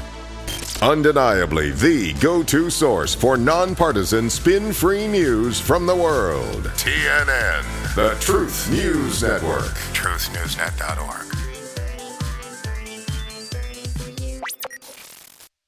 Those in the know like to stay in the realm of innovation. Join them. It's easy to keep up with the latest trends and own the latest tech with BMW Select, as it offers you the option to drive a brand new BMW every three years. You also get to tailor your deal to suit your pocket and your lifestyle. Visit select.bmw.co.za for more. BMW Select, dynamic finance for ultimate control. BMW Financial Services is an authorized FSP and registered credit provider. T's and C's apply. What is Coca Cola? Is it an excuse to get together? Since 1886, Coca Cola has been passing on smiles from generation to generation. We've been giving kids scholarships, like the early birds and the all nighters. And you get to enjoy what matters most Coca Cola. Drink up. George Orwell said freedom is the right to tell someone what they don't want to hear. Today, that's called the truth at truthnewsnet.org. Here's Dan Newman. Ah, the truth. The truth, the truth, the truth. Did you hear that the Democrats yesterday they uh, they passed a bill. They passed a bill in the House of Representatives that was initiated by Ilhan Omar out of Minnesota, representative from Minnesota, very, very politically attached to the anti Israeli movement. We call that Semitism. She's a Semite and makes no bone about it. Well, you know what that Israeli Iron Dome is? The United States helped the nation of Israel create this and basically, it doesn't literally, it's not an iron dome that goes over the nation, but the air over the nation is protected by a series, a network of missiles. And these missiles, whenever there is a missile coming from other places, they will immediately, automatically target the other missiles that are coming in, fire, and destroy those before they uh, kill Israeli people and destroy businesses.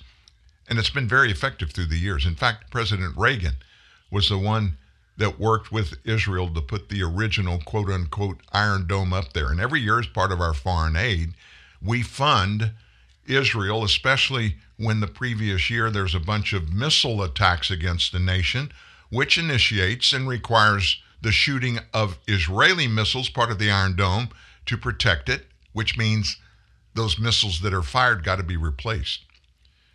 So Ilhan Omar led the drive to strip $1 billion out of the budget, proposed budget for next year, that included Israel getting that money to replenish the missiles.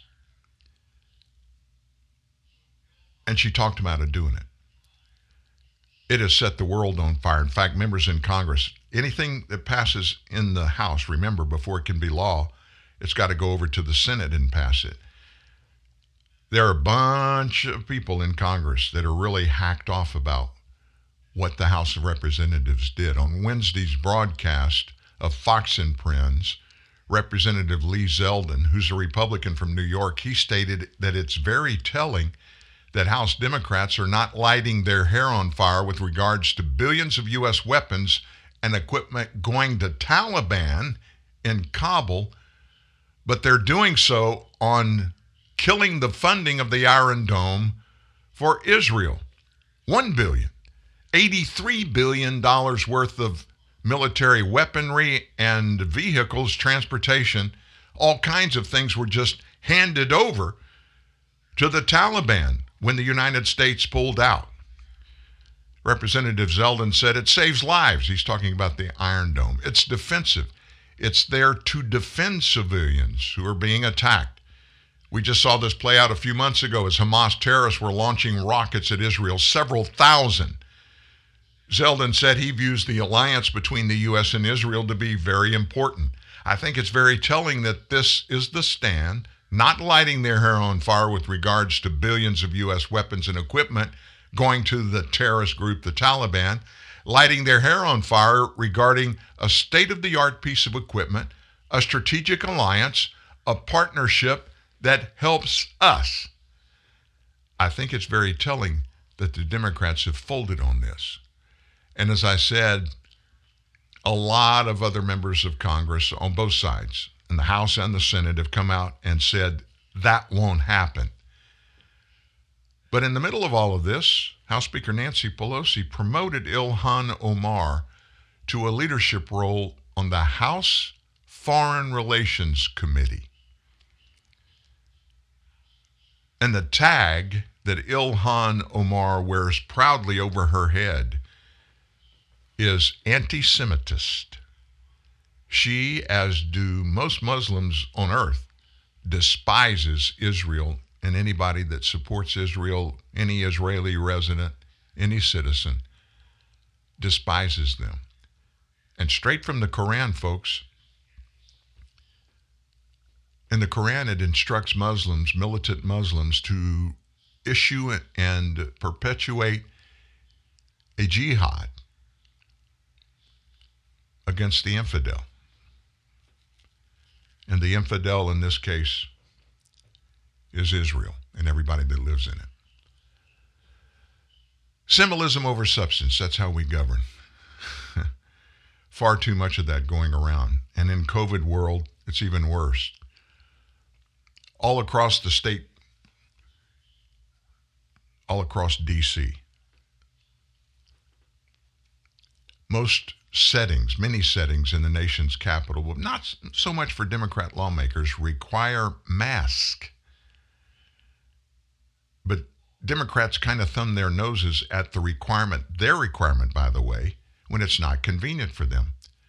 Spotting at a happy hour that was hosted by New Dems for its communications director, Natasha Dabrowski, who's moving to the Biden administration at Dacha Navy Yard on Tuesday evening. Representative Suzan DelBene, a Democrat from Washington, Derek Kilmer, another Democrat from Washington, Ron Kind from Wisconsin, and Ann McLane Kuster from New Hampshire, Helen Milby, Cindy Brown, J.D. Grom, and Aaron Schmidt. All of these representatives were at this particular celebration. This guidance prevents recommendations that the general public should follow for wearing face masks or cloth face coverings to help stop the spread of COVID 19. It also provides the rules that must be followed for masking indoors, even for fully vaccinated persons. This update is based on CDC mass guidance updates published on July 27th this year.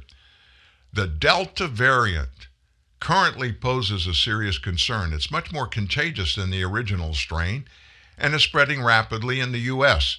The latest research shows that even fully vaxxed people can spread the Delta variant to others. The threat of the Delta makes it even more important for us all to do our part by following mask recommendations and getting vaccinated as soon as possible.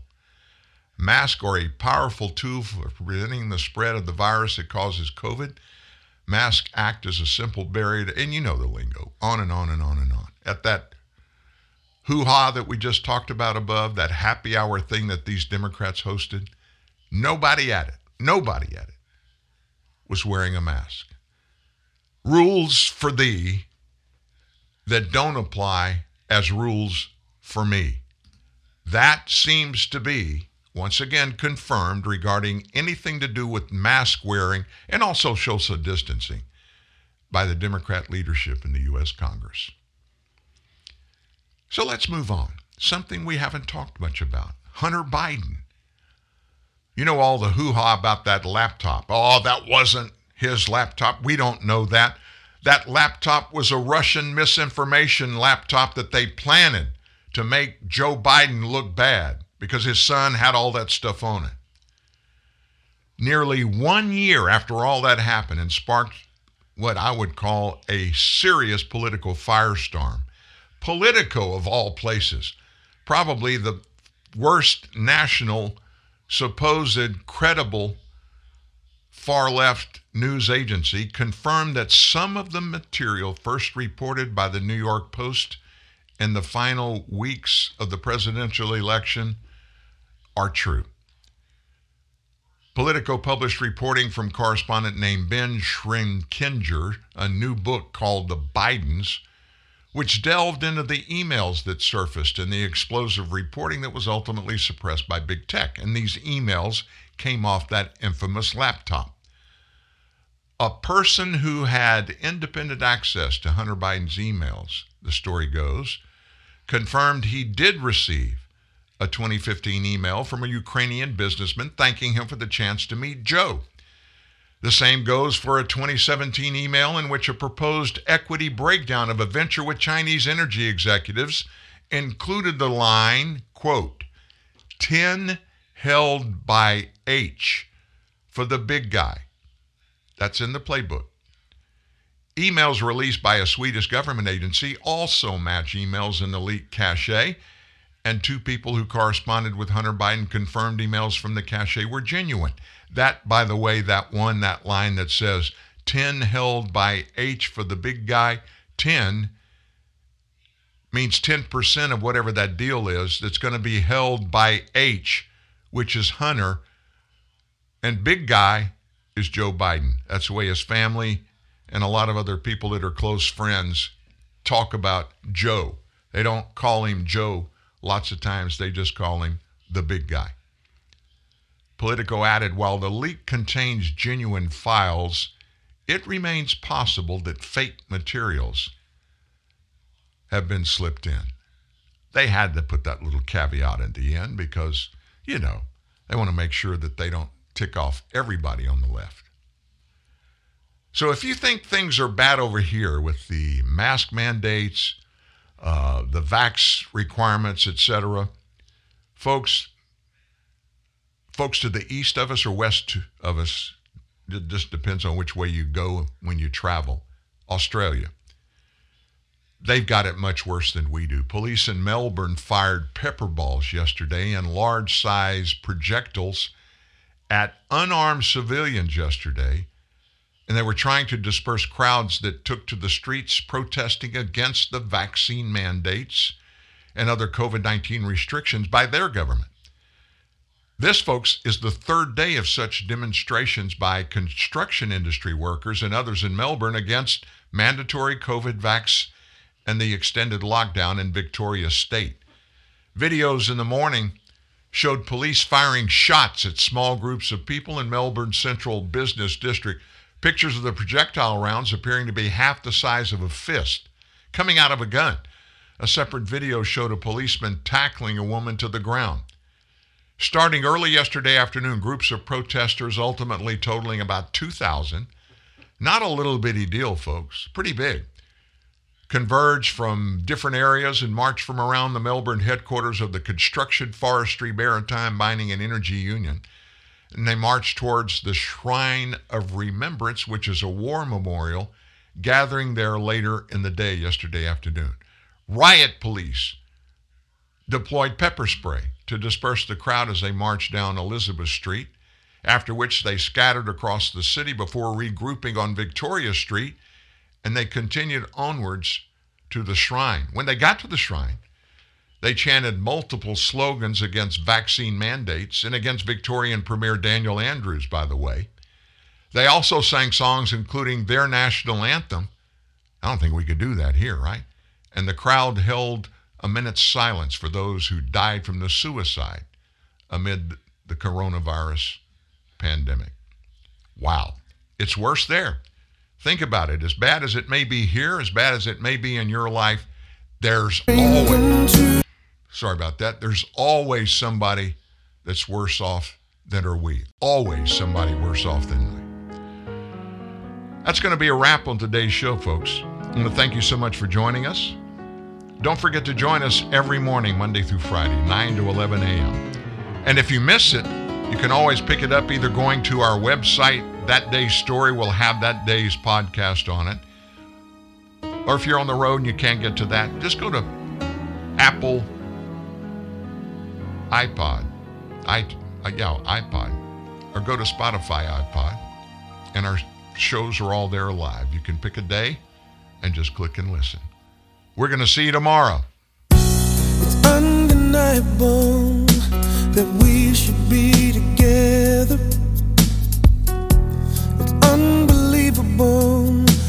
I used to say that I'd fall never. The basis need to know if you don't know just how I feel, then let me show you now that I'm for real. If all things in time, time will reveal. Yeah. One, you're like a dream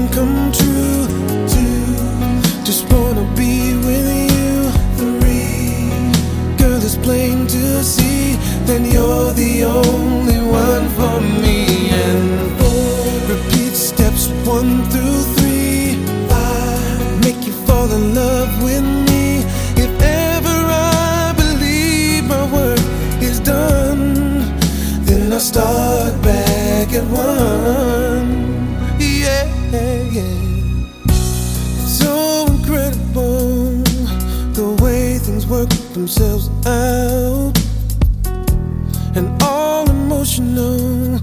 once you know